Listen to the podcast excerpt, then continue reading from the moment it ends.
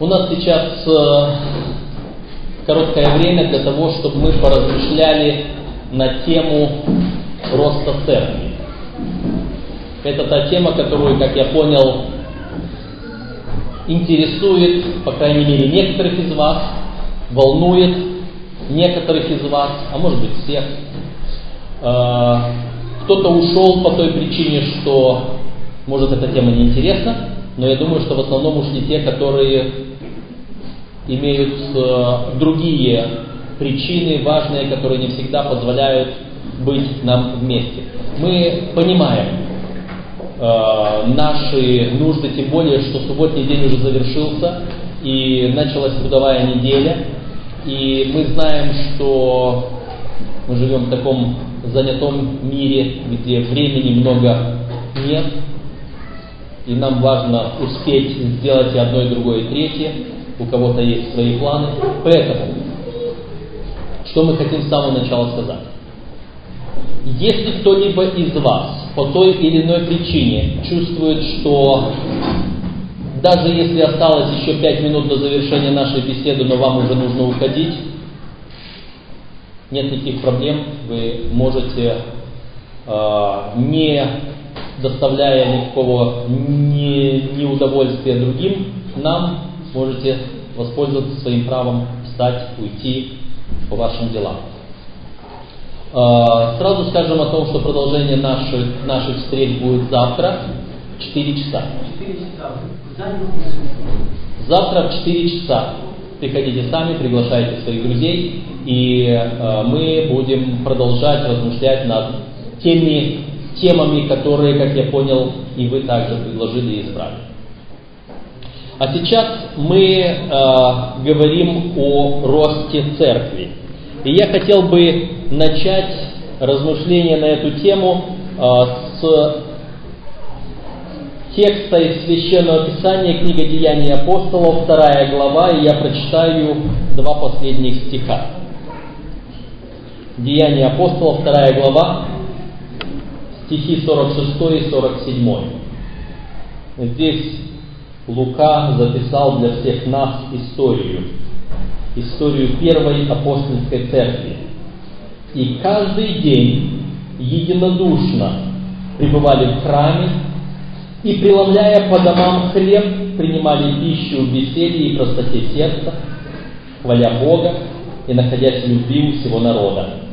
Господь же ежедневно прилагал спасаемых к церкви.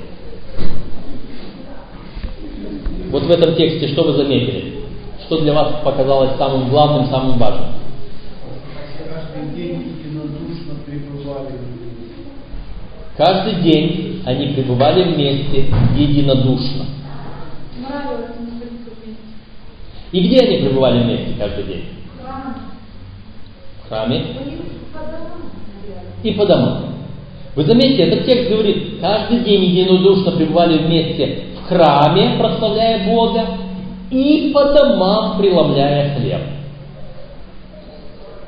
Некоторые люди считают, что это преломление хлеба было вечеря Господня. Нет. Это то, что мы называем вечеря любви. Это не вечеря Господня. Просто вместе кушали. Вы знаете, когда-то вот эту тему я э, делал даже небольшое исследование для э, богословской конференции, которая называлась, была заглавлена «Принятие пищи как часть богослужения». Это очень интересная тема, обширная тема. Так, чтобы сказать в двух словах немножко, скажу, что э, когда в святилище Ветхого Завета э, грешник приносил свою жертву, то должен был и грешник съесть часть жертвы, и священник, который его обслуживал, съесть часть этой жертвы. И это был прием пищи как часть богослужения. Это не единственное, там было много разного вида приема пищи в частью, часть богослужения в э, том святилище вечеря Господня, прием пищи, это часть богослужения. И вот это тоже часть нашего богослужения, когда мы пребывая вместе, вкушаем хлеб по домам, просто за единым столом. Вы знаете, человек – это социальное существо, которое чаще всего не любит кушать в одиночку. Я не говорю за всех. Но чаще всего мы не любим кушать в одиночку. Даже иногда не от аппетита. А когда ты сам даже себе готовить не хочешь? Ладно, не будем спорить. Это не, нас, не, не наша тема сегодня. Наша тема следующая. Конец этих стихов говорит о том, что Бог ежедневно прилагал спасаемых к церкви. Но это результат того, что мы прочитали в начале. Результат единодушного пребывания вместе в храме и единодушного пребывания вместе по домам. Вот вы уже получили основную идею, то, о чем я вам хотел сказать. Я могу сказать аминь? Нет, Нет еще. Еще есть вопросы. Я вспомнил сейчас. Э, бизнес-семинар проходил один.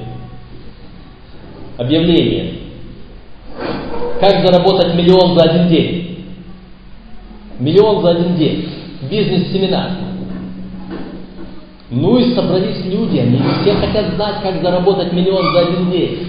Наполнился зал. Вот. И собрались люди, выходит этот лектор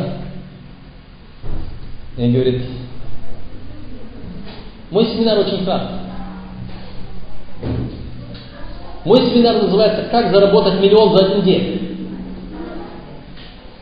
Сколько стоил билет в этот зал, на этот, на этот семинар? Билет дорогой, тысяча рублей. А вы знаете, в этом зале тысяча мест. Семинар окончен. Благодарю вас за внимание.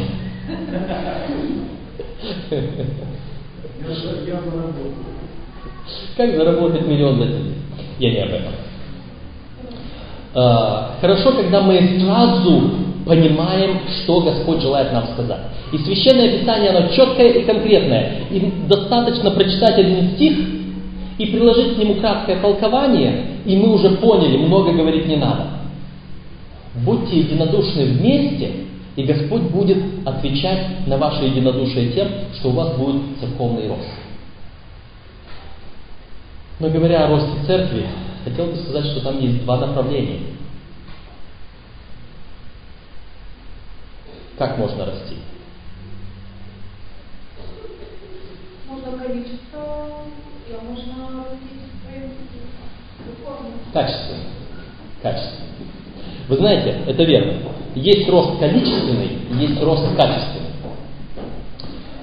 Говоря о церкви, церковь имеет две задачи в этом мире. Одна задача церкви – это спасти людей, которые вокруг церкви находятся. И церковь является тем местом, где люди спасаются. Они должны быть приглашены сюда. Они должны, мы должны пойти, найти людей, убедить их прийти, привести сюда. Это одна часть, это половина, одна из двух задач церкви. Человека спасти. А есть вторая задача церкви. Поддержать или содержать спасенных тех, которые находятся здесь. Иначе получится следующее. Приходят, приходят э, родители домой из роддома, приносят малютку в дом. Принесли, развернули, распеленали и говорят, ну что, сынок или дочурка, холодильник вон там, вот там у нас шкаф полной одежды, вот там одно, другое, третье, если надо, вон там деньги лежат, а мы пошли другого рожать. Вот в церкви, в жизни нашей так не получается.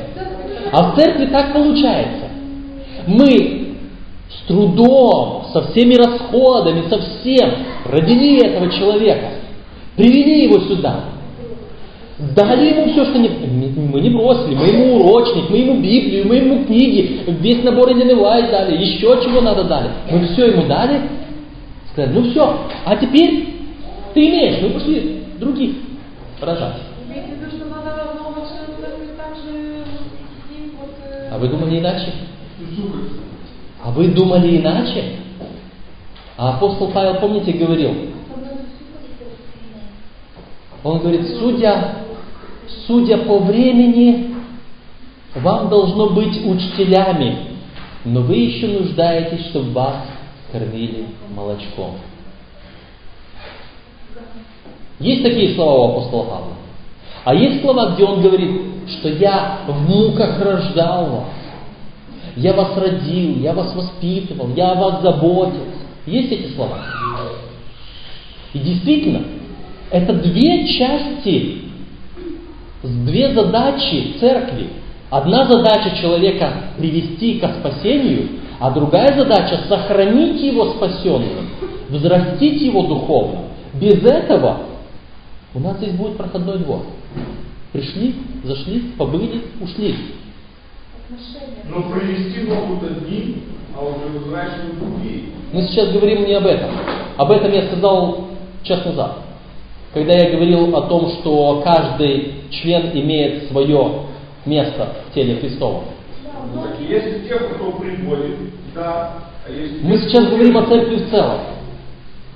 Получается, что человек принял крещение, а потом думает на время отстоя, а зачем мне это отношения, и по чуть-чуть, по чуть-чуть он уходит в мир обратно. По этой причине, по этой причине, когда мы говорим о росте церкви, мы должны в первую очередь, знаете, когда родители думают о том, чтобы в семье появился ребенок, что они думают в первую очередь?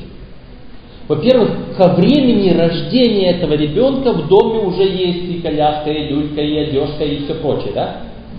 Но они еще заранее продумывают свой бюджет.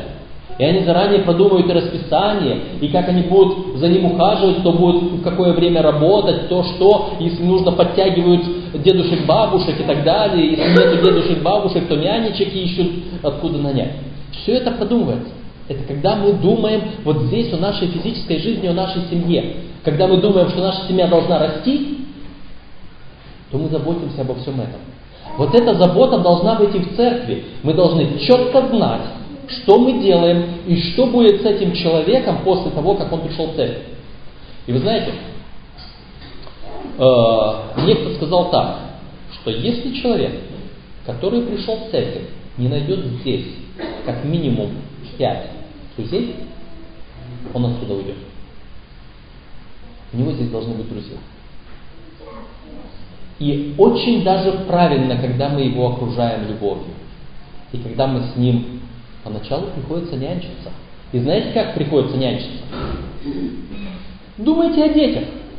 О тех маленьких, которых мы приносим себе домой. И поначалу это может быть и грязно. Это может быть и неприятно. А мы за них ухаживаем. Мы их моем, мы их стираем, мы их кормим из ложечки. Мы делаем и все. Терпим. И вы знаете, что самое главное? Спросите у родителей, которые это терпят. Чем больше они это делают, тем больше они любят. А потом, когда ребенок взрослеет, когда вырастает, сколько еще проблем есть. Когда он начинает бегать, когда начинает говорить, когда начинает ходить, когда школу начинает заканчивать. В общем, вот хотите узнать, как должна расти церковь, подумайте, как растет семья и какие этапы она переживает. Мы семья. И Господь в Священном Писании очень много параллелей с, семей, с семейной жизнью и с нашей духовной жизнью дает. Да. Мне кажется, что это происходит не только с теми, которые только пришли в церковь, но которые уже вот ну, долгое время находятся здесь. Я не знаю, мне кажется, насколько я наблюдаю, есть члены церкви, которые охладевают со временем все, они сделали все, что... Вот я видела, встречала Бывает. которые надо Бывает. начать заново опять обманывать, поддерживать, Да, да. Это знаете, как называется? Как? С семьей сравниваем. Когда член, член семьи заболевает, он кажется взрослый, кажется он, он сильный, все, но он лежит пластом на кровати. Что нам нужно с ним делать?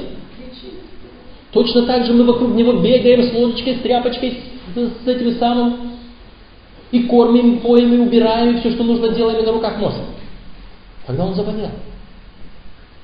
Точно так же. И тот член церкви, который внутри церкви вдруг оказался нуждающимся, чтобы за ним бегали, это заболевший духовно. Это все необходимо. А если церковь начинает делать обличать, Да, конечно. Э, Бывают родители, которые приходят, ребенок домой, поранился. Ах ты такой такой, я ж тебе говорил, да ты туда, ты да вообще иди отсюда. Бывает, да? Есть такие родители. И когда мы смотрим на таких родителей, мы говорим, что ты делаешь? То же самое происходит в церкви. Понимаете? Но мы сейчас говорим о росте церкви. Это важный вопрос, потому что он касается того, как, чтобы церковь не уменьшалась. Кто-то может собрать несколько советов, с десяток советов, как разрушить церковь, как церковь уничтожить. Делайте то, делайте это, не обращайте внимания, ругайте за то, что он согрешил и т.д. и т.п. И все, и вы добьетесь своего, вы церковь разрушите. Со- Соответственно, если вы хотите церковь сберечь, делайте обратно. Э, Итак, первое, что нужно, чтобы церковь росла, в церкви должны быть внутри добрые, правильные отношения. Без этого, заметьте, кто прилагает спасаемых к церкви? Опять этот текст читаем. И каждый день единодушно пребывали в храме, преломляя по домам хлеб, принимали пищу в веселье и простоте сердца, хваля Бога и находясь в любви у всего народа. Это они делали. А Господь ежедневно прилагал спасаемых. Господь прилагал. Спасение – это не мое дело, это дело Божье. Мое дело – создать такую обстановку, чтобы человек остался спасенным. Это означает, что нам надо быть э, едиными, ну, э, иметь э, любви жить, и тогда Господь приведет людей. Нам не надо ходить, э, проповедовать, так получается. Искать, Господь приведет. Так получается. Ну, скажем так. Наши, нашу, Нет, нашу часть. почему Бог, почему люди не пришли? Значит, церкви нет Знаете, почему не надо вырывать из Священного Писания отдельные тексты? А то мы можем новую странную доктрину вывести на основании. Мы возьмем вот этот текст и скажем, люди добрые, вы поняли, что нужно делать? Прекратите миссионерскую работу делать. Начинайте вот здесь вот постоянно каждый вечер устраивать пиршество друг с другом. Не ходить надо, и проповедовать надо, но не делать, как говорил Христос, э, других хуже себя. Да, это если мы будем вот так вот, то мы будем обходить сушу и море, приглашая на наше пиршество и сделаем других хуже, чем сами. Э, Я не хочу здесь проповедовать вам новые идеи. Я хочу на основании вот этих текстов обратить внимание на некоторые моменты, которые важны и которые иногда мы упускаем. Благовестие – это свое. Но я хочу обратить внимание на то, что если вы будете только благовествовать, но не будете заботиться об обстановке внутри церкви, то ваша церковь станет проходным двором. Э, у нас э, буквально пару дней назад э, в нашей конференции завершился съезд конференции. Э, Ну и, соответственно, на каждом съезде есть отчеты, есть э, различная интересная информация и так далее. И вот э, наш секретарь конференции в своем отчете представил эм, сначала, с одной стороны, мировую статистику по церковному членству, а потом сравнил с нашей статистикой на, на территории нашей конференции. Э, Мировая статистика о том, как сколько человек приходит в церковь и, э, как было сказано, каждые две минуты кто-то крестится. Каждые две минуты кто-то крестится. Каждый год у нас подчас более миллиона человек приходит в церковь. А как вам кажется, сколько уходит? Полтора. А, в общем-то, бывает до 75% уходит. В разных. Но э, в целом, были годы, но в целом э, по всему миру стандартная картина уходит четверть из пришедших. Четыре пришли, один ушел. Четыре пришли, один ушел. Это то, что мы видим как бы обычная такая нормальная статистика. Вы не можете ожидать, что абсолютно все 100% останутся. Это было бы слишком наивно планировать такое, что вот все, кого мы приведем в церковь, они здесь и будут находиться. Э, я вспоминаю, когда э, мы в нашей небольшой группе готовились, ну, благовествуем, приводим людей, проводим здесь занятия и готовимся уже к крещению. Мы проводили, совершали одно крещение – и э, наши две другие сестрички, с которыми мы уже занимаемся, они тоже они присутствовали на этом крещении, и они заявили о своем желании. Мы тоже хотим креститься, только не вот так вот в бассейне, мы хотим в море. Хорошо. Я смотрю на одну из этих двух сестричек и думаю, ну вот, она так живо взялась, так активно взялась, вот она, она не успела еще сама как следует прийти, она уже еще пару человек привела на занятия. Она уже благовествует, она уже, так, собираемся у меня дома, у меня уроки проходят, и все, даже богослужение у нее дома проводили. И я смотрю, насколько она горячая, благодарю Бога, но думаю, вот эта притча, которую Христос сказал о почвах, вы знаете, да? И там есть одно, что те, которые быстро всходят, также быстро увядают, потому что не имеют корня. И я смотрел на нее и только думал, Неужели здесь будет такое? Ну не хочется верить, вот такой вот горячий человек. Когда произойдет то, что она уйдет?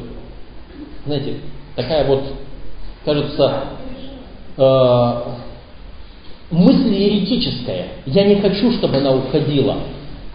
Я не вижу никакого основания, но думаю, где заложено вот это. И вы знаете, она до крещения не дошла. Другая, которая вместе с ней, которую мы тянули дольше, которую она приглашала, это вторая. Она прошла через крещение, она верный член церкви, она ходит, посещает богослужение, все. Это не дошла до крещения. И то, о чем мы не ожидали, случилось, и она потом стала избегать нас, стала не отвечать на телефонные звонки, уехала, и все, к сожалению. Что я хочу сказать? Нам очень часто нравятся вот такие вот быстрые. Вот, человек пришел, все, ура, я ему сказал, он принял, я его пригласил, он сразу пришел в церковь. Это вас должно настораживать. Но всегда будут те, которые придут и уйдут. Вот эти четыре почвы, они бывают. Но наше дело подготовить эту почву. Наше дело готовить почву. Наше дело убирать камни. Наше дело вот эти вот при дороге такие утоптанные участки взрастить. Наше дело сорняки повыдергивать. Наше дело почву приготовить. И тогда люди будут оставаться. А, мы не будем ответственны за тех, которые ушли. Если только не наша вина в том, что они ушли.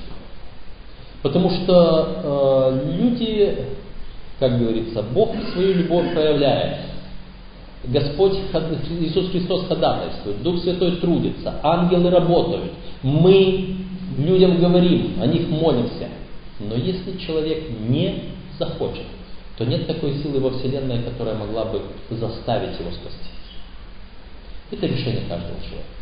И к большому сожалению, некоторые люди иногда принимают решение не в пользу спасения.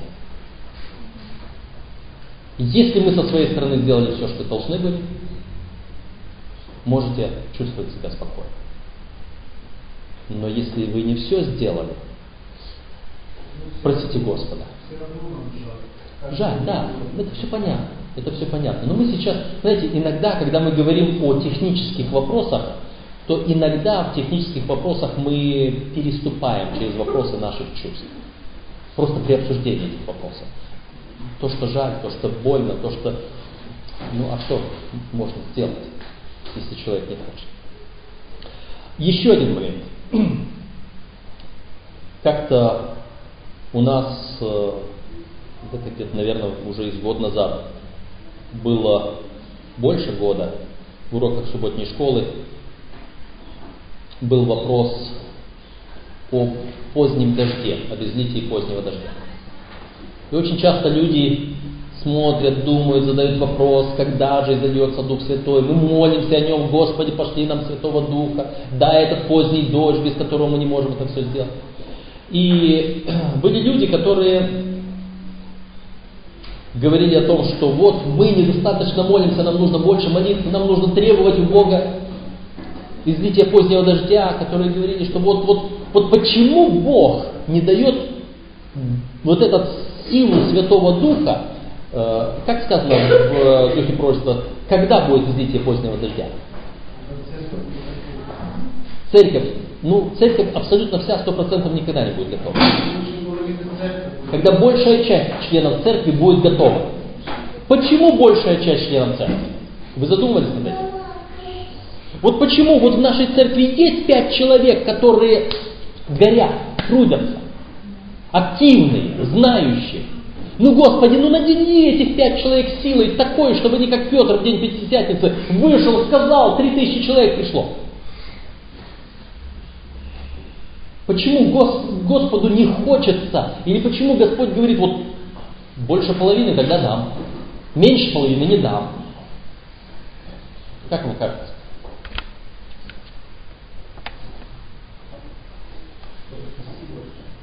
Чтобы больше спасти? Знаете, э, в бизнесе есть такая вещь. Э, один пытается продать одно на дорого, а другой продает сотню на дешево. У кого будет большая выручка? Есть понятие оборота. И он на вот этом обороте по чуть-чуть заработает больше, чем этот сразу одним махом взял много. Поэтому мой ответ был бы, если Господь заботится о том, чтобы больше, то он по чуть-чуть, по чуть-чуть уже давно набрал бы столько, чего он ждет? Потом одним махом смог бы. Ведь сколько времени прошло? Почему Господь говорит, что когда большая часть членов церкви будет готова? И речь идет не о большей части членов церкви всемирной церкви. Речь идет о каждой отдельно взятой общине. Потому что Дух Святой будет изливаться не на всю церковь сразу одновременно, а на каждую общину в отдельности. То есть, вот эта община может получить силу Святого Духа, она уже готова, а вот эта община не получит, потому что не готова. И мы должны знать эту причину. Я вам скажу почему. Я вам уже сказал, да, что если а, человек приходит в церковь и не находит сразу себе в ближайшее время пять друзей, то он отсюда уйдет.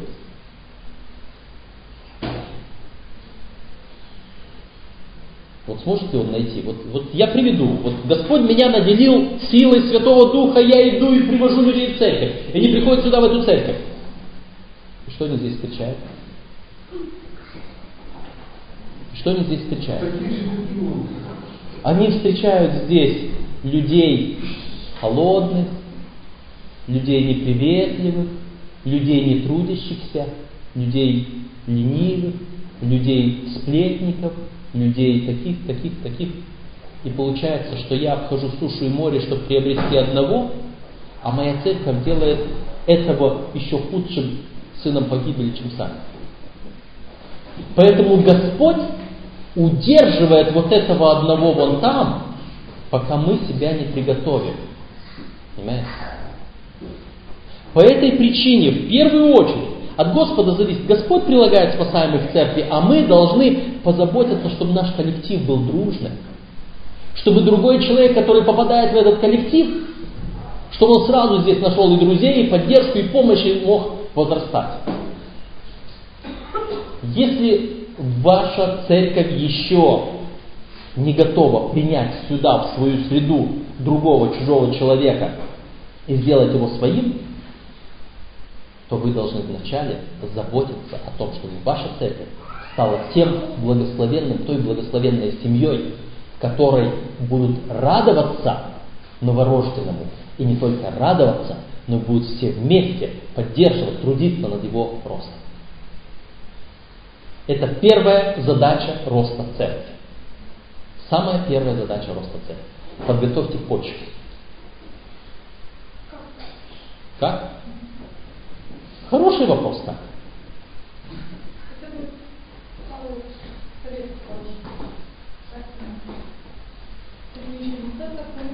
Я искушаем задать вам вопрос. Я сегодня говорил, что не надо многие такие вот грешные дела публично обсуждать. Но я не, я не хочу сейчас говорить о конкретных вещах. Но я буду говорить с вами как будто бы не лично о вас, а просто на примере. Если у вас в церкви есть человек, с которым вы не дружите, что нужно сделать, чтобы в церкви было единство? Христос говорил, когда ты идешь в церковь и имеешь свой дар, идешь к жертвеннику, и ты знаешь, что там кто-то имеет что-то против тебя. Что нужно сделать? И иди и примирись. Вот это одно из действий, которое нужно делать. Потому что церковь должна быть единой. Есть много причин, почему наша церковь может оказаться вот в таком состоянии. Здесь причины эти мы все знаем. Вот этот человек мне не нравится, возле этого я не сяду, вот с этим не поговорю, когда этот приходит в церковь, я обязательно уйду, и т.д. и т.п. Вот с этим нужно бороться. Как? Здесь уже каждый конкретный случай. Здесь я вам не дам одного общего ответа, за исключением того, будьте верны Богу и будьте послушны Богу, и Бог вас приведет. Помимо этого общего совета я вам ничего больше не дам, потому что каждый конкретный случай конкретный. Может быть, где-то нужно один на один, где-то нужно помолиться с, с кем-то. Какие-то случаи, может быть, нужно перед всей церковью решить, потому что они, это наша церковь, это все, у всех на виду. По-разному может быть. Но если вы поставите цель, чтобы у вас не было неприязни никому, кто приходит в церковь, если вы эту цель поставите, то вы ее добьетесь с Господом. Потом, что еще мешает нам быть в единстве? У нас может быть разное понимание каких-то библейского учения. Хорошо, смолить, посмотрим, подумаем. Сегодня э, Дух Пророчества об этом предупреждает, и мы сегодня видим. Э, самые разные взгляды и еретические учения наполняют церковь. Их можно ну, вот так сходу назвать с десяток. Те, которые у нас на памяти. И чаще всего это второстепенный вопрос. Чаще всего это не вопросы спасения. Даже возьмем, к примеру, вопрос Троицы. Люди говорят, Святой Дух, Он личность, не личность, Иисус Христос, Он Бог или, или имеет начало, или еще там что-то. Даже этот вопрос Троицы. Я говорю, в конце концов, вы знаете что? Мы не знаем природу Бога и Святого Духа,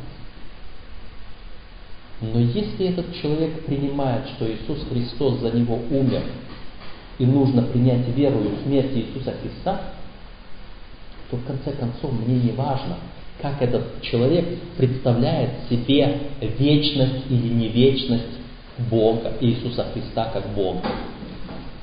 До тех пор, пока этот человек знает, что Иисус за меня умер, и что Он ходатайствует за меня, и я должен уподобиться Ему, и так далее, и так далее.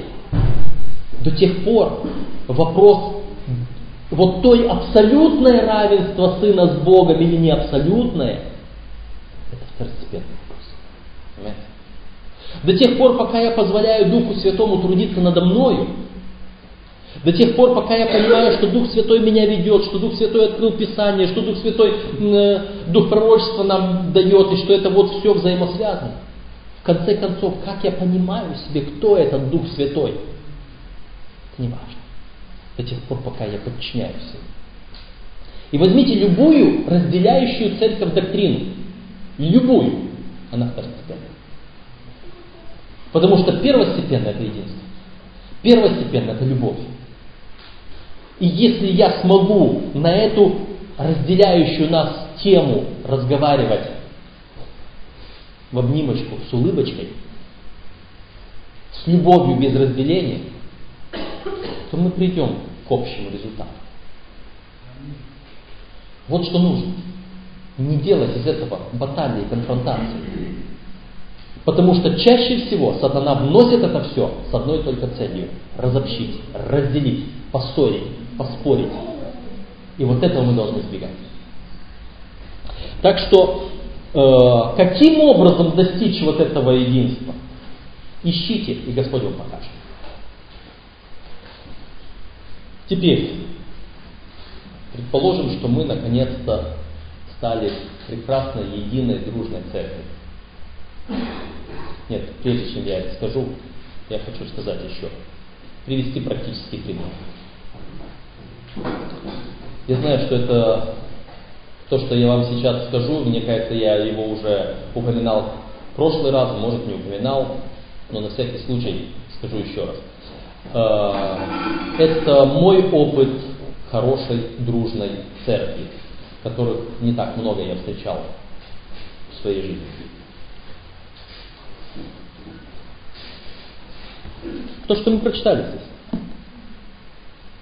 И каждый день единодушно пребывали в храме и, преломляя по домам хлеб, принимали пищу в веселье и простоте сердца, хваля Бога и находясь в любви у всего народа. Сколько дней в неделю открыта ваша церковь? По возможности. Ваша церковь находится не только в этом помещении.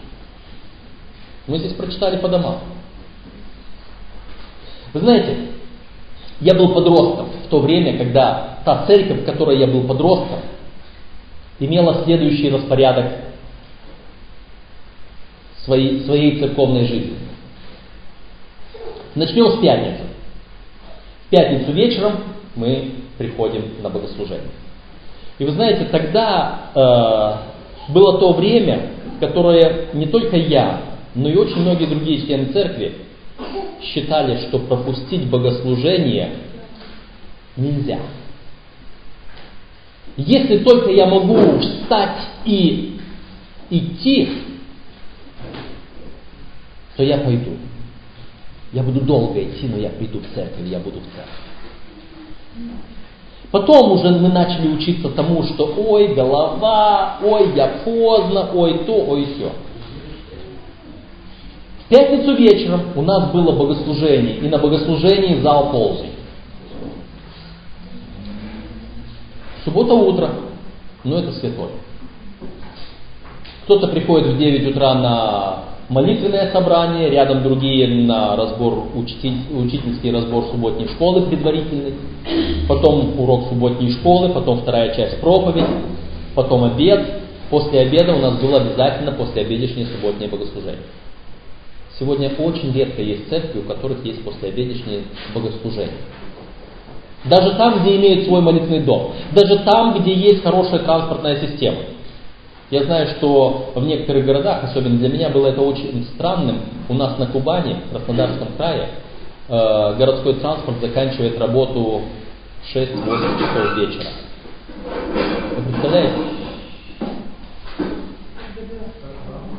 Так рано. В городах. Только Краснодар, краевой центр. Транспорт работает до ночи, а кое-что есть рейсы круглосуточно. В районных центрах в 8 часов вечера.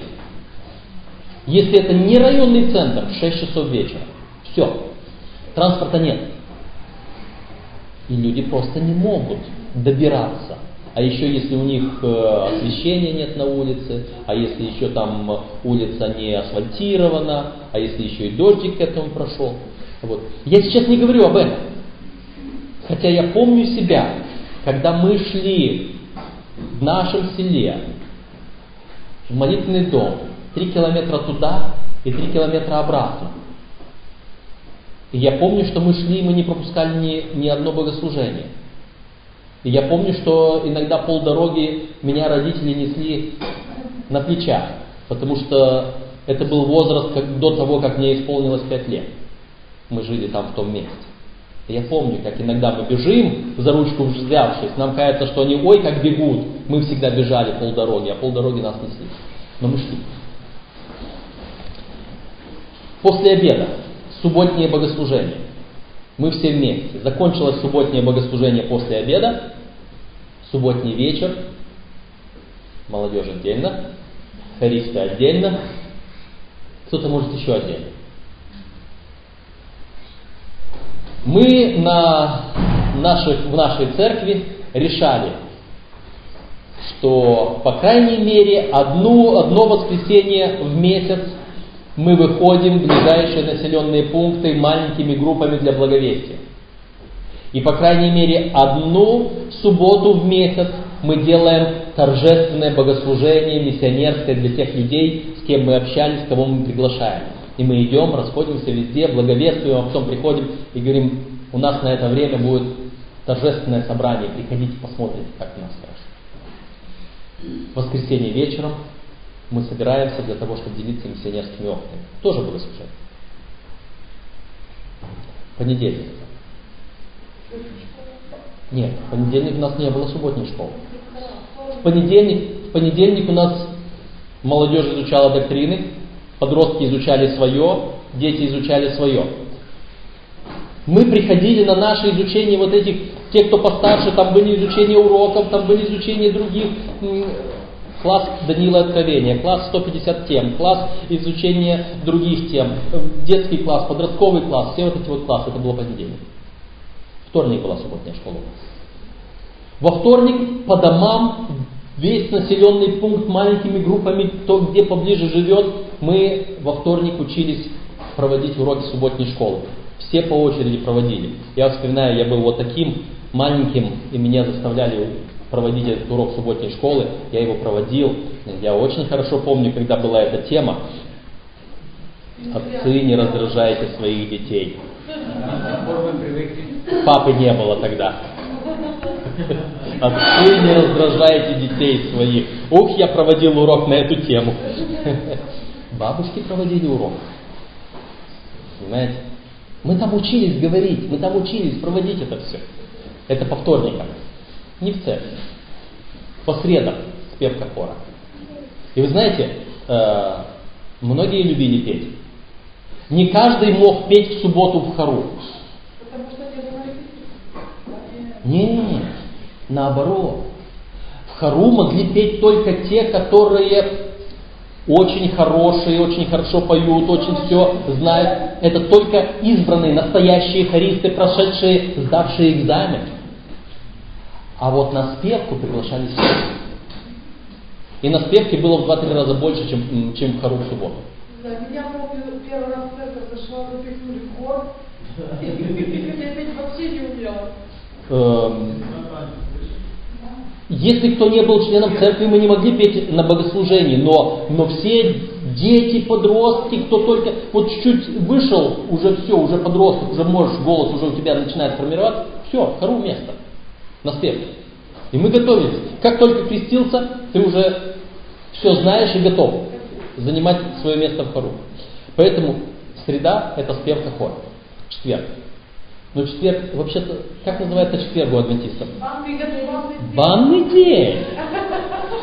Банный день. И вы знаете, это было то время, когда э, только избранные имели у себя дома э, ванную душ. Только избранные.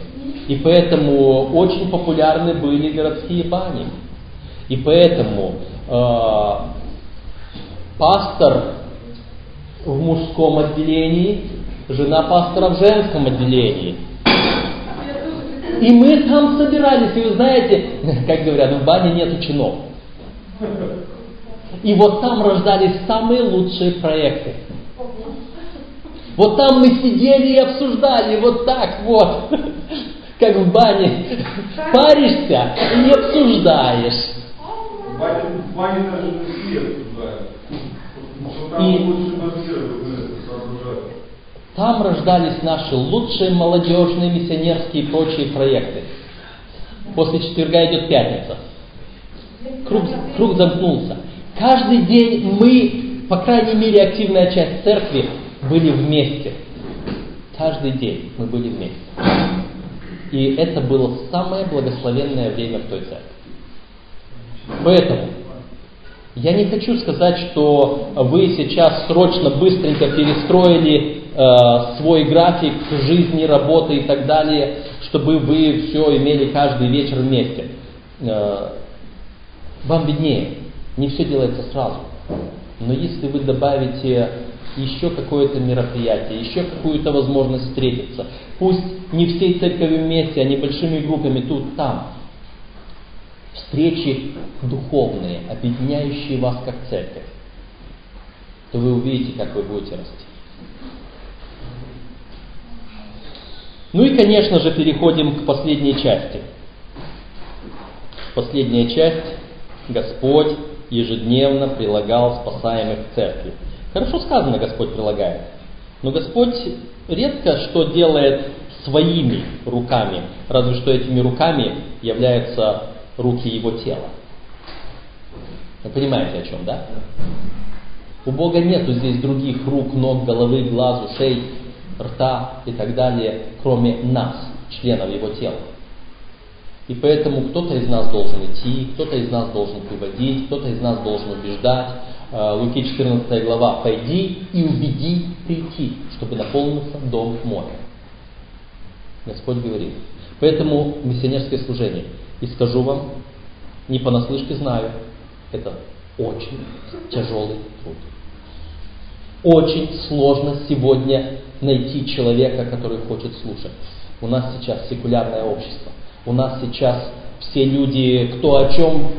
Если найдешь кого-то, кто готов слушать, он готов сам говорить, потому что он уже в философии такой всякой напичкан.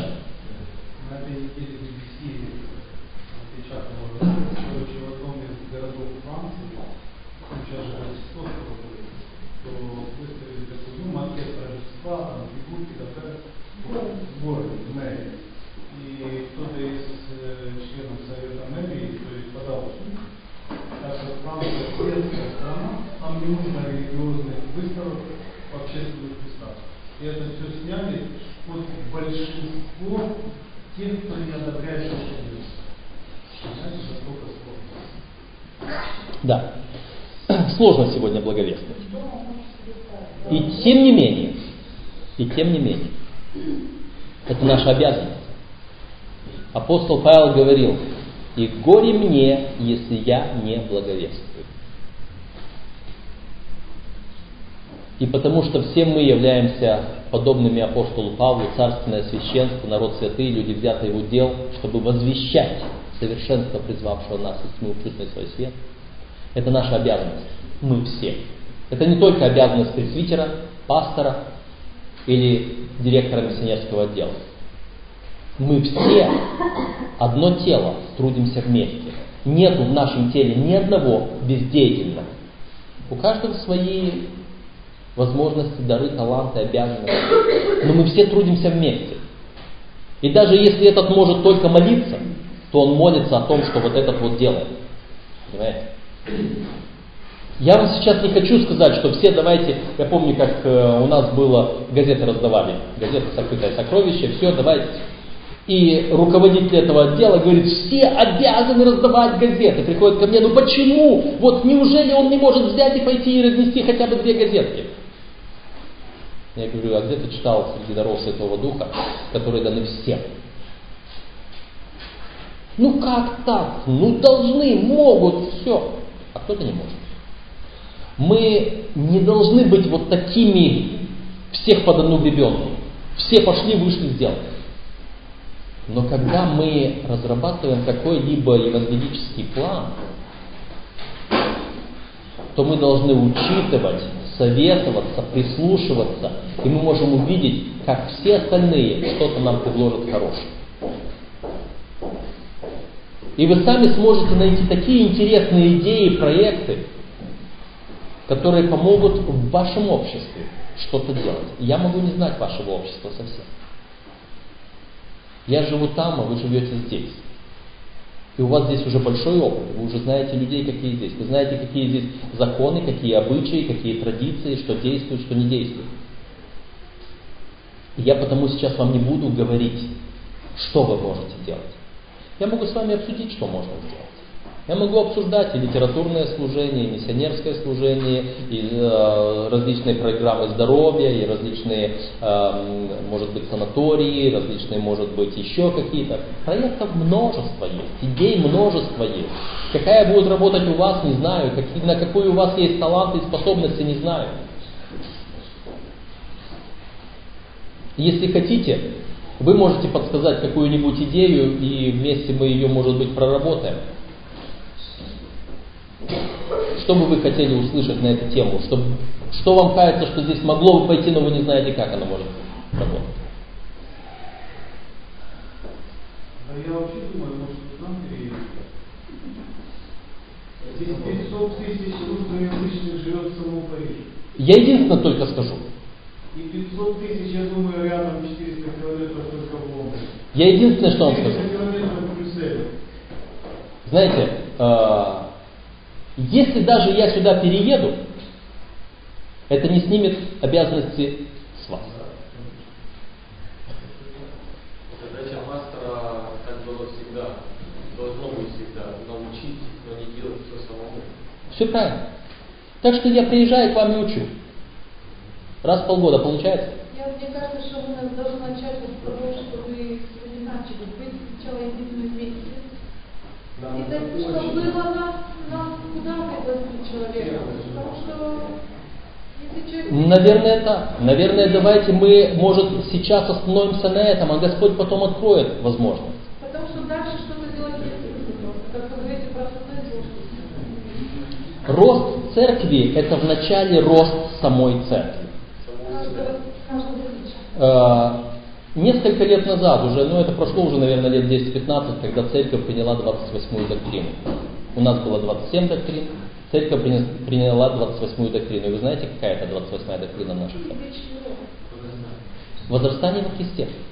Когда я спрашивал э, не так давно, пару месяцев назад, то я так понял, что не все даже слышали. Бывает в некоторых местах, и знаете, мы склонны искать, кто виноват, что не слышали. Пастор виноват, который из-за кафедры не сказал, или член церкви, который в это время отсутствовал, и не спросил, что было вчера. Вот, понимаете, э, наша доктрина, наша, когда, я скажу честно, за себя, когда приняли вот эту 28-ю доктрину, и когда объявили, что это за доктрина, я стал думать и думаю, а что это за доктрина? А зачем вообще она нужна? Закон какой должен быть? Но когда я позже стал задумываться об этом, стал думать о важности этой доктрины, то это очень важная доктрина, потому что мы учим э, всему, чему нужно, но мы не учим церковь. Мы начинаем говорить, вот ты должен знать, что в субботу ничего нельзя делать. Ну хорошо, ничего не буду делать. А что значит ничего не делать? Я буду спать в субботу. Вот. Я должен знать, что я должен быть красиво одетым. А за- зачем я должен быть красиво одетым, прилично одетым? А зачем мне это все нужно? И, и так далее, и так далее. Я становлюсь действительно фарисеем без вот этого вот духовного роста, без возрастания во Христе. Так что, наверное, если вы э, считаете, что для вас это сейчас важная задача, может, давайте мы поставим это как задачу номер один и будем говорить о том, что мы должны расти сами как семья церковная, в единстве, в познании Бога, в любви у Бога и у всего народа. А Господь позаботится о том, чтобы прилагать спасаемых в церковь. Есть вот э, пример в Библии того, церковь это семья.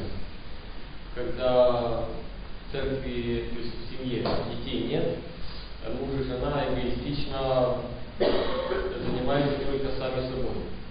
Потом появился ребенок, они уже делятся своим временем, вниманием и с ребенком.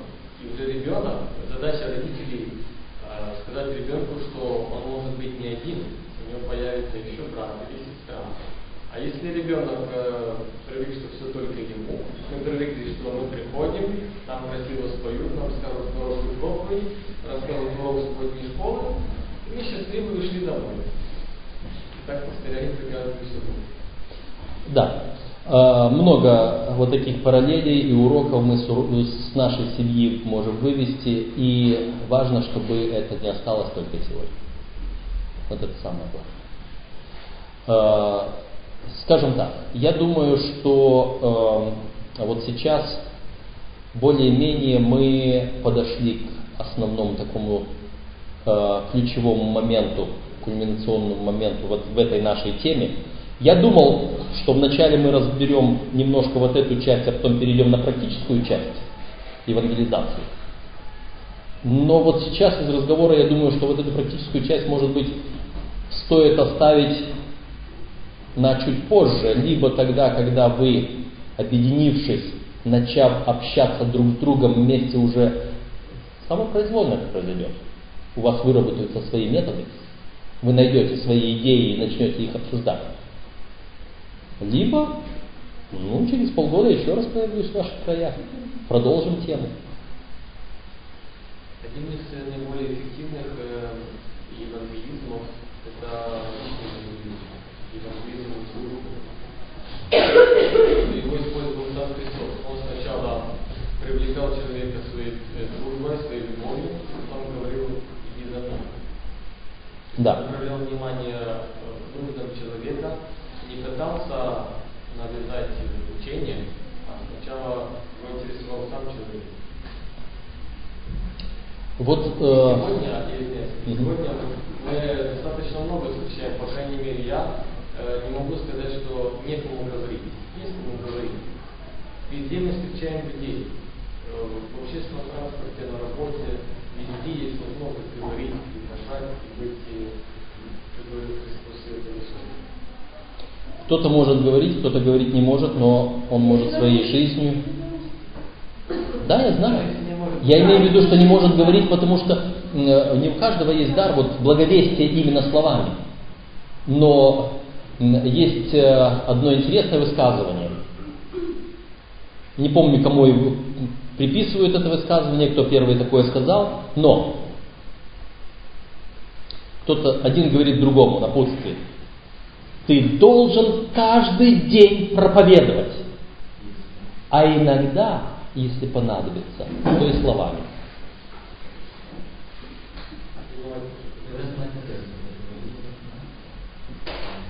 Неважно, кто сказал. Важен смысл. Ты должен каждый день постоянно проповедовать, но иногда, если понадобится, то и словами.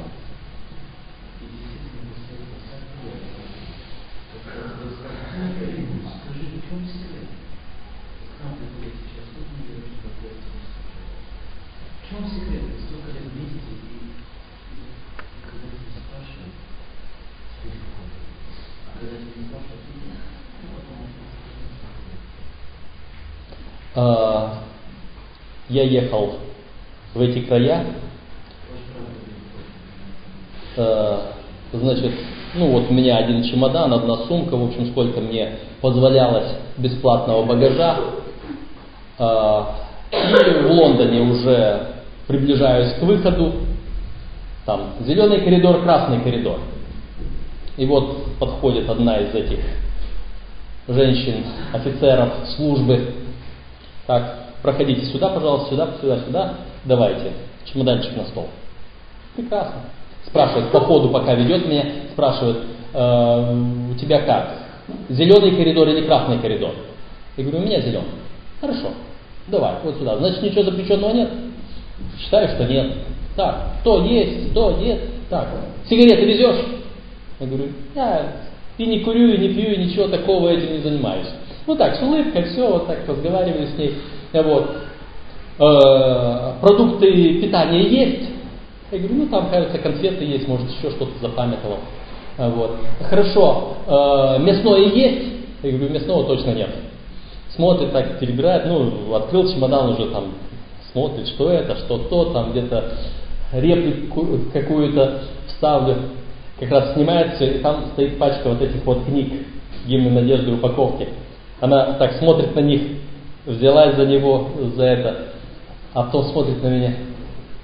А вообще-то вы кто? Вы, вы кто такой? Я говорю, я вообще-то священнослужитель. Пастор, да? Пастор? Я говорю, да, пастор. Я-то вижу, что вот вы не такой человек. Смотрит, понятно, складывай. Поняла, даже как Вот в самом вот этом диалоге, таком вот добродушном, вот все дошло, складывай. Знаете, я родился когда психолог и барыца. Я ее фотографию не видел, и я в скайпе не общался. Я даже спросил, как, вы, как это выглядит. Мне надо было говорить про в скайпе. Я, я узнал. Из всех я узнал. Да, я узнал сразу. Я сразу знал, улыбка, когда знал, как говорить, фильм Да. Так что все вы должны проповедовать, а иногда даже и слова. Давайте мы на этом остановимся. Если у вас есть какие-либо вопросы, мы пообщаемся. Я постараюсь ответить на все ваши вопросы, насколько смогу. И тогда будем продолжать завтра. Да? Пару личных, хорошо. Да. Церкви, я не знаю. Э, Я когда крестилась, было воспитаны, мы были воспитаны как пастором, ну, вообще церковью, насчет украшений. Вот, все-таки можно церковь носить церковь? Я, конечно, никогда не, не осуждаю тех, кто носит их. Ну, я уже достигла того, чтобы не осуждать никогда. Людей, которые их носят. Но вообще можно это носить или нельзя? Вот мне интересно. Эм, апостол Павел говорил, хотя так толкуют слова апостола Павла, все мне позволительно, но не все полезно. Вот я даже ребенку, у меня ребенок тоже, девочки, вы знаете, любят они. Вот в магазин зайдут, по побрякушки бегут сразу. Вы Олеговой как туда втаскивают, коленчика, всех этих, маленькие вы еще. Э, знаете, э, ну, эм, я бы сравнил э, многих людей, не только женщин, с сороками, которым нравится все яркое, броское, блестящее. Э, ну, такие мы. Это часть наша. Нам нравится вкусное, нам нравится удобное, нам нравится приятное, нам нравится красивое. И вы знаете, Бог нас создал такими. И поэтому в этом нет греха, когда нам нравится что-то красивое, приятное, когда нам хочется выглядеть красивым и так далее. Это все нормально и естественно. А, Я сейчас не буду говорить о таких вопросах спора, осуждения, я думаю, это тоже понятно. Мы не должны осуждать, мы не должны спорить, и даже если человек делает что-то совсем не так, как он должен делать, мы должны подходить к этому э, с христианским характером, потому что э, мое такое понимание, я его часто высказываю, что если я вижу человека, который поступает неправильно, если я могу судить, что, что такое правильно, что такое неправильно, иногда мы даже этого не можем судить. Если я вижу, что человек поступает неправильно, я не могу осуждать человека, я могу только констатировать факт, что он поступил неправильно. Но он может быть либо не дошел до познания истины, либо переступил через познание истины. Это два совершенно разных обстоятельства. А я этого знать не могу. Поэтому я должен разговаривать только на уровне его действия, но не судить самого человека. Но сейчас вопрос задан в отношении украшений. В свое время я э, писал журнальную статью на тему украшений. И я начал эту журнальную статью с такой вот э, иносказательной, такой вот, э, может быть, неестественной притчи. один известный художник подарил одной молодой семье свадебный подарок свою картину, шедевр. Известный художник свою картину подарил вот этой молодой семье свадебный подарок. Они ценят этот подарок. Они повесили его на, на самое лучшее видное место. Вот спустя какое-то время этот художник решил навестить эту семью, приходит к ним домой и застал их за занятием.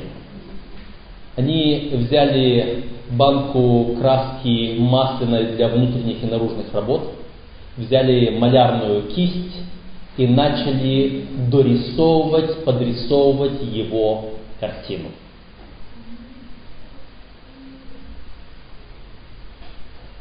Некий другой художник, который создал шедевры, который сказал хорошо весьма, подарил нам свой шедевр. И иногда приходит к нам и застает нас за странным занятием.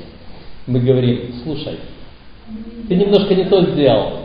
Под глазом должны быть синяки, уши должны заканчиваться золотыми какими-то висюльками, ногти должны быть зеленого цвета. Понимаете, да? Вам ясна моя притча? А, поэтому мой принцип, мой принцип,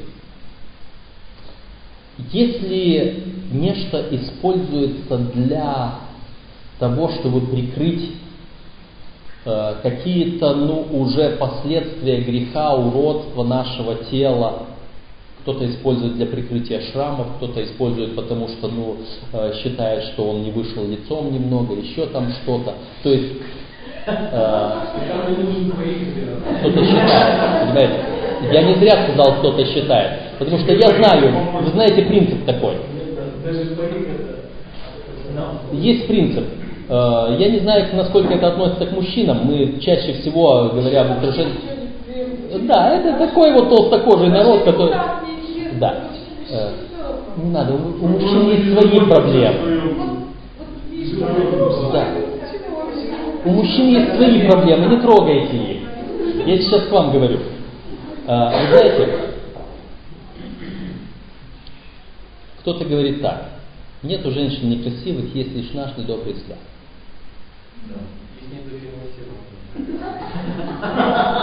Вот где проблема мужчин.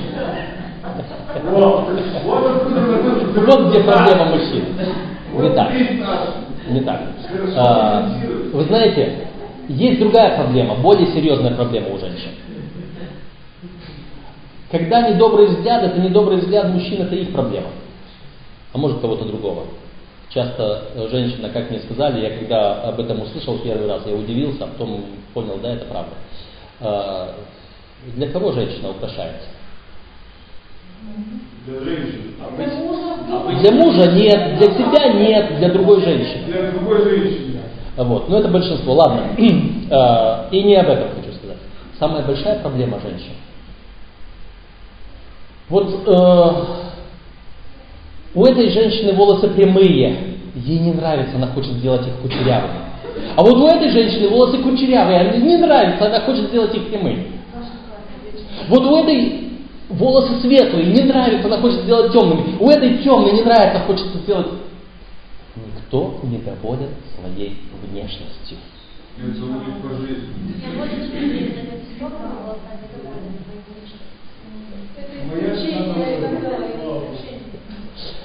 Не будем спорить. Э, не будем спорить. Вы знаете, э, э, вот эти вот общие какие-то интересные высказывания, они действуют для какого-то большого количества людей, не обязательно для большинства даже, но нет дыма без огня. Суть в том, что когда есть некая проблема, и здесь я не собираюсь судить, когда человек э, чувствует себя, я знаю, что есть люди, которые говорят, вот если я там чуть-чуть себя не подмажу, не подукрашу, не под... я чувствую себя, как будто бы я нагишом иду. А, вот. Э, психологическая проблема, еще там что-то.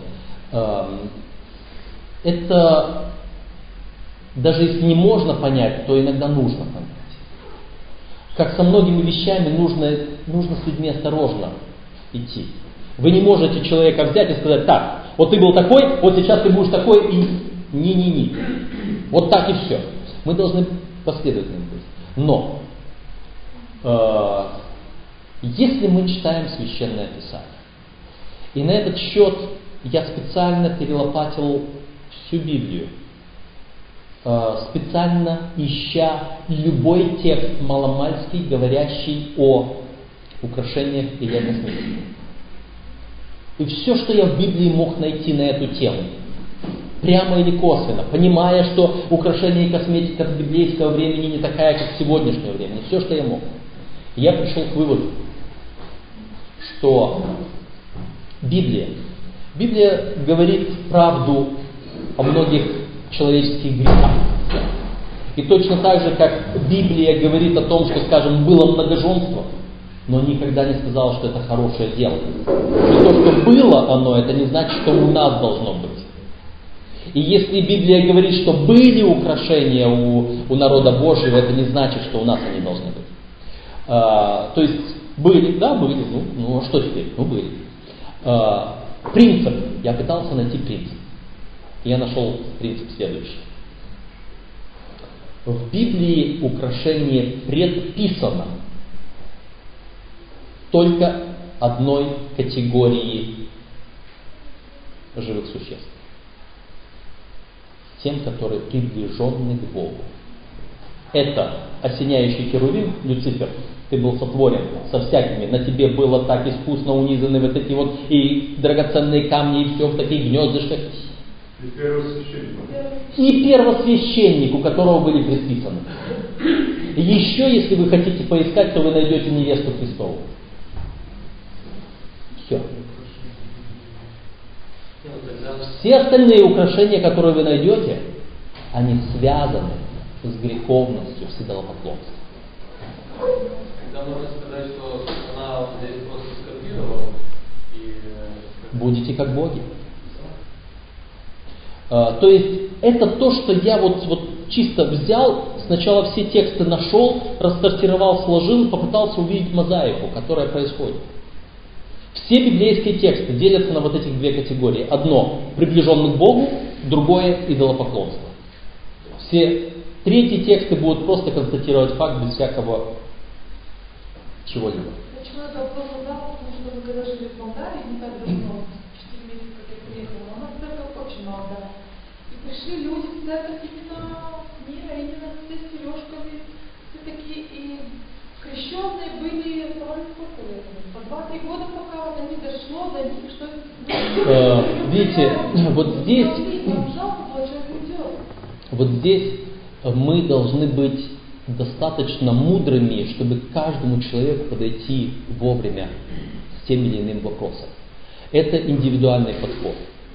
А, Мы не можем требовать от ребенка, чтобы он после рождения уже сразу бегал и читал лекции. Было что? И кое-где еще есть. И есть другие вещи. И понимаете, я вам скажу так. Я вам скажу так. В некоторых местах это может даже и нужно так делать. А в некоторых местах. Э, У Иуды есть тексты. Одних страхом спасайте, а к другим будьте милостивы с рассмотрением. И поэтому я приведу другой пример. Есть люди, которым говорят, пока не бросишь курить, мы тебя не крестим. Есть другие, вот его крестили, а он еще два года борется со своим курением. И то, и другое есть. Я не хочу судить каждый конкретный случай, я только скажу, что и то, и другое может иметь место, и то, и другое может быть правильным.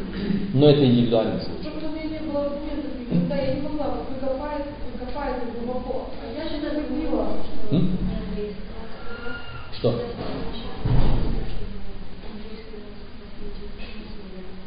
Да, да, вот это есть. Это один из тех текстов.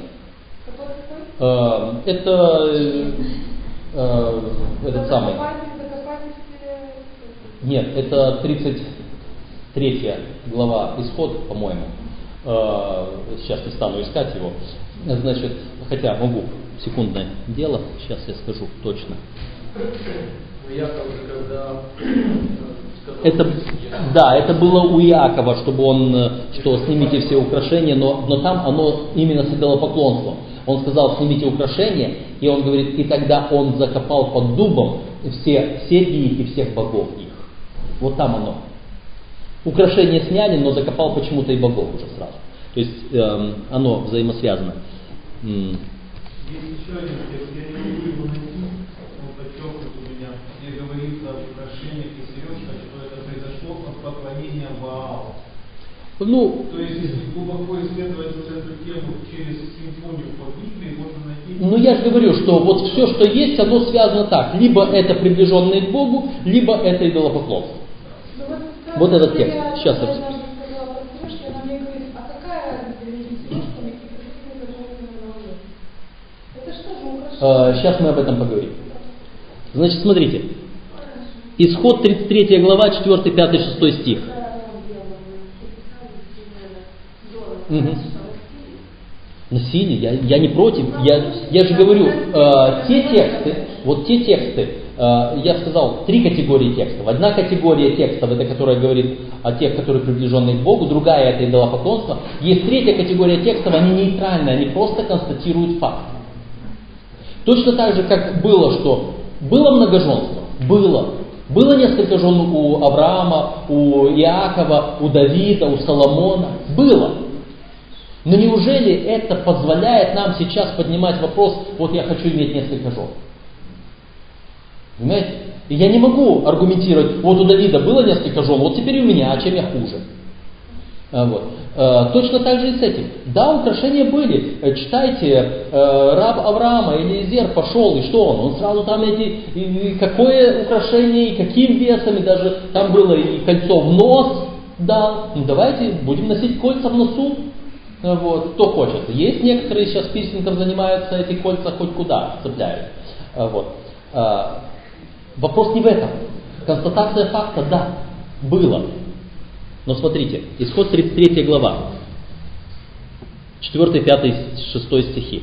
Народ, услышав грозное слово сие, возрыдал, и никто не возложил на себя украшений своих. Ибо Господь сказал Моисею, скажи сынам Израилевым, вы народ жестоковыйный, если я пойду среди вас, то в одну минуту истреблю вас. Итак, снимите с себя украшения свои, я посмотрю, что мне делать с вами. Сыны Израилевы сняли с себя украшения свои у горы Харива. Что получается? Народ израильский согрешил.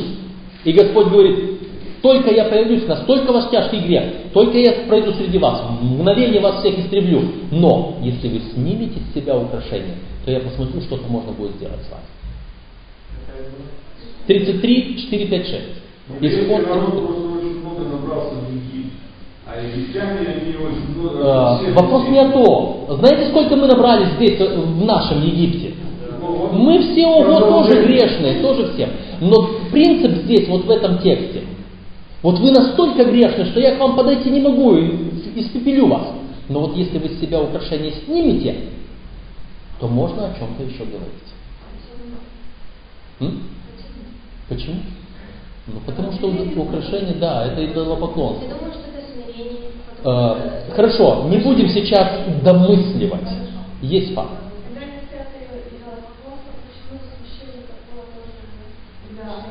Вот я это сказал, это приближенный к Богу.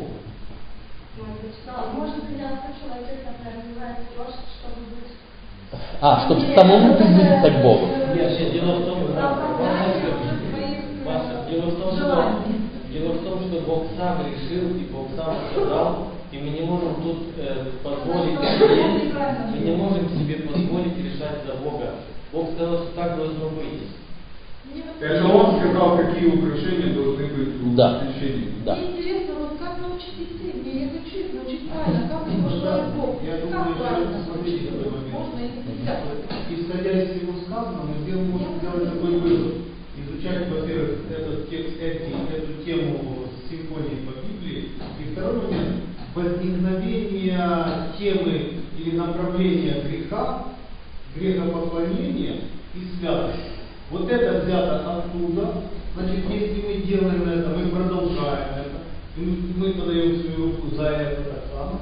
Если мы это не делаем, значит мы не продолжаем это. Вот, к примеру, да, дьявол клеветник, да? Если мы будем сплетничать и клеветать, то мы что делаем? Мы его поддерживаем, так или нет? Если мы этого сдерживаемся, кто-то там говорит сплетни, мы говорим, нет, ты готов сейчас сказать это при человеке, которому ты, которому ты говоришь, идем вместе, вот мы хотим прекратить это, да? Тогда мы не участвуем в этом Понимаете? Ну да. тоже. Да. Э, Мне нравится одно высказывание, которое я когда-то услышал, э, нашел, один человек сказал так, говорит, давайте не будем спорить о черте, разделяющей, о линии, разделяющей мирское от священного, давайте построим большую пропасть между одним и другим. Потому что когда я спорю, вот, вот где, вот, вот это еще можно, а вот это уже нельзя. А почему? И если я начну об этом спорить, мне сложно будет аргументировать, вот почему, вопрос, почему заколка можно, а брошка нельзя, или там или сережка нельзя, или еще там что-то. Вот. Это уже начнется такое. Поэтому да, да, нет, нет. Скажу, если вы посмотрите, откроете наши доктрины церковном руководстве, доктри- доктрина, которая говорит об украшении. Я сейчас не скажу точно в каком месте, но я находил перечень того, что у нас идет, что у нас не идет. Именно списком. Где сказано, что, э, скажем, брошь, которая идет у мужчин, скажем, на галстук, запонки на рукав, идут. И они могут быть такими же самыми украшениями, да? Брошь у женщины, которая идет на, э, сверху на одежду, идет. Э, браслет, который на часах идет, браслет, который без часов не идет. Ожерелья, серьги не идут. Вот. То есть вот эти вот моменты всякие были прописаны, расписаны, что мы считаем идущим, что не идет. Кольцо обручальное идет, кольцо не обручальное не идет. Вот. Вот, вот этот список я находил у нас в нашем описании доктрин. Его же вы можете найти и в духе пророчества, он составлен не на пустом месте, он составлен по рекомендациям духа пророчества. Поэтому э, спорить о том, что вот почему это включено, почему это исключено, принцип один. Если вы будете читать о духе пророчества, принцип один. Он говорит о том, что м, мы должны быть скромными, чтобы это не служило нашей гордости, нашей показной вот такому вот. Библейский принцип у Петра, э, да будет украшением вашим, что? И он говорит, внутренний сокровенный сердце человека, а не вот эти нарядные уборы. Он не сказал этим, он не перечеркнул эту нарядность в одежде, но он просто показал важность. Э, что красиво, кто красивый. Вы посмотрите, если будет все абсолютно красивое лицо, и макияж, и украшения, и все будет идеально, супер сделано первоклассными мастерами, визажистами, украшающими там дизайнерами, но если на этом лице будет, не будет улыбки, если в глазах не будет искорки любви, если там будет злость, если там будет ненависть, если там будет что-то, скажите, вы эту красоту заметите? То есть, я что скажу? С другой стороны, тот, у кого улыбка, у кого любовь, у кого э, искорки в глазах, то даже если тут полно шрамов и полно чего-то другого, будет красиво. Поэтому, когда Петр сказал, да будет украшением вашим, не вот эта наружность, а внутреннее сокровенное сердце человека, то это, я думаю, сейчас увяжу с нашей основной темой. Это то же самое, как если бы мы сейчас говорим, не надо бегать за людьми и им навязывать свою веру, займитесь своей духовным ростом, и люди к вам потянутся сами. И то же самое с украшением. И если вы хотите, отвечая на ваш вопрос, что говорить детям, говорите о важности, о принципе. Спросите, а для чего тебе это хочется? Для чего это нужно? Что в этом привлекательно? Они не поймут, что э, это колечко, или это сережка, или это брошка, или этот э, яркий броский камень, это идолопоклонство. Они этого не поймут. Но спросите, а это зачем тебе нужно? Чтобы похвалиться перед кем-то?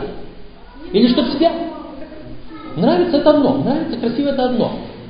Обратите внимание на красоту естественную.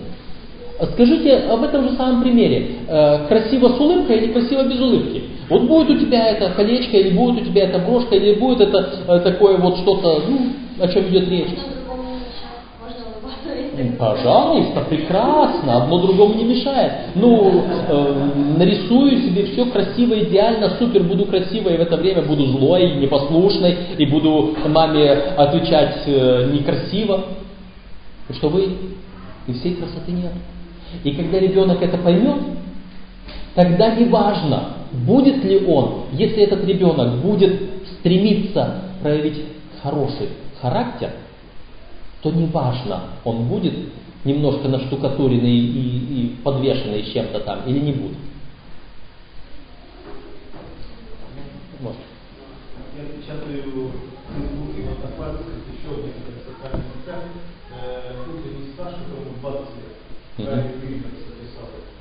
И вот сегодня как раз интересная тема, он рассказывает о том, э, как, как обличать, э, ну, как говорить о нарядах, именно о нарядах. И он рассказывает историю, когда вот как, как Господь, Дух Божий, меняет тему проповеди прямо во время служения. И он готовил тему о нарядах, потому что очень красивый присутствие церковь, большая церковь, где у нас есть пару сестер, которые ну невозможно одеваются. Говорит, ну хоть глаза закрывай.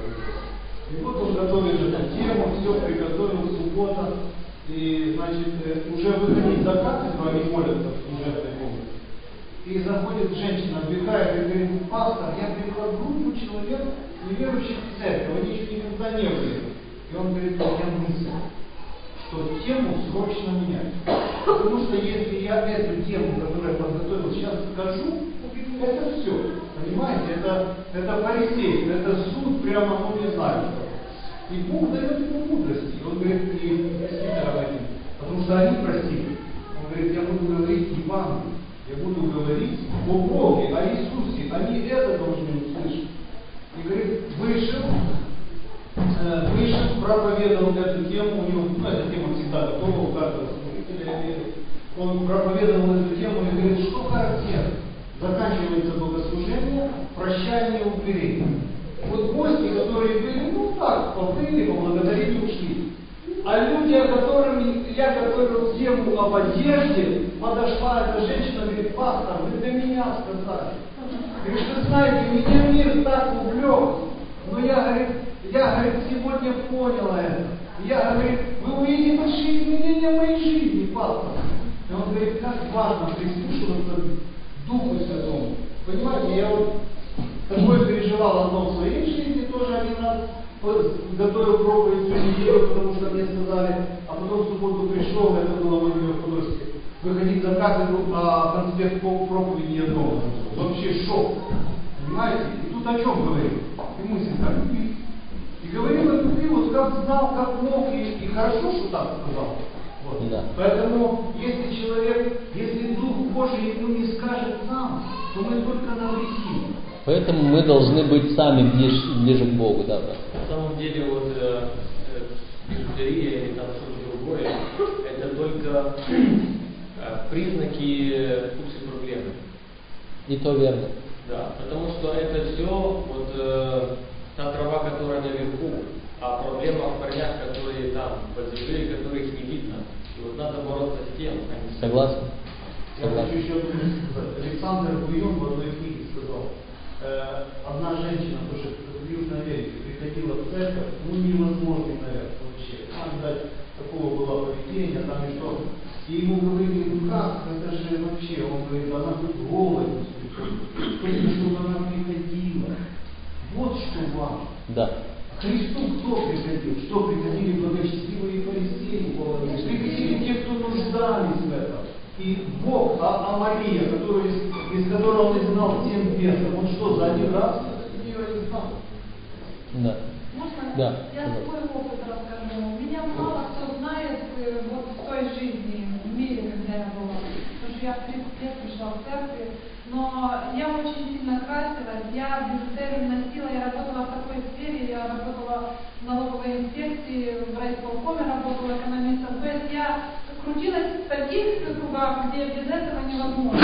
Я Вы знаете, я, я когда познала Христа, э, когда Он меня открылся, я просто вот за один миг все это бросила, потому что потом я встречалась с людьми, с которыми работала, я даже работу бросила. Потому что я поняла, что я, если я с Христом иду, я не смогу работать на, на этой работе, да. То же самое нельзя. И меня спрашивали люди, что с тобой случилось? Ты так изменилась, потому что я сразу бросила все. Это и краска, и украшения, и все-все вот это. То есть ползав Христа, приближившись к Христу, то э, ты бросаешь все, оставляешь все. Да. Слава Богу. Хорошо, я думаю, что нам надо завершать, и я только в завершении уже в этой же самой струе расскажу еще один опыт моего друга, пастора, который, будучи молодым пастором, э, не скажу, это была его первая община или вторая община, но явно не третья община. Знаете, пасторов часто переводят. Это была либо первая, либо вторая его община, которую он получил, но община это была еще та. Сложная община, тяжелая община, которой нужно было мирить и мирить, и еще раз мирить.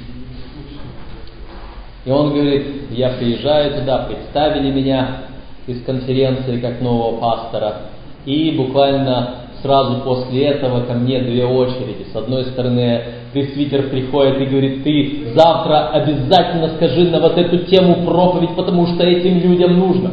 Он отошел, старший диакон, ты обязательно завтра на эту тему скажи проповедь, потому что вот тем нужно.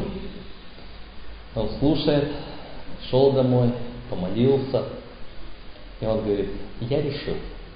Он говорит, знаю эту церковь. Не первый раз, наслышан об этой церкви.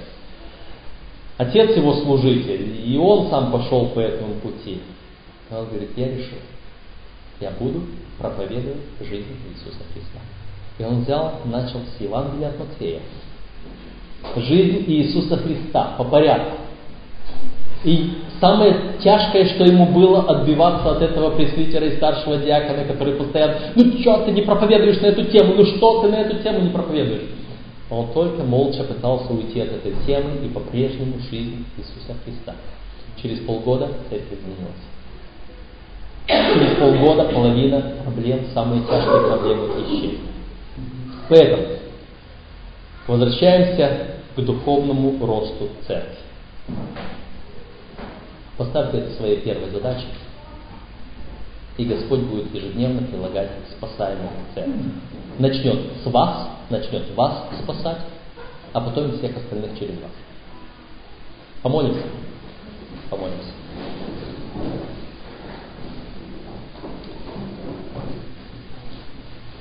Господь наш, мы благодарны Тебе, что Ты создал эту церковь. Мы благодарны Тебе, что Ты собрал этих людей вместе. И Ты сделал их частью Твоего тела. И Ты сделал их Твоими представителями здесь, в этом городе. И мы знаем, что это нелегкое время, нелегкое место, нелегкие люди окружают. Ты знаешь это все, Господи. Ты знаешь лучше нас. И мы сейчас молим о самом главном. Да будут они едины, как Ты, Отче, и Сын Твой, как вы едины вместе. Так пусть Церковь Твоя, Господи, здесь будет едина во всем. Благослови. Услышь молитву нашу. Во имя Христа. Аминь. Аминь. Спасибо большое. Спасибо большое.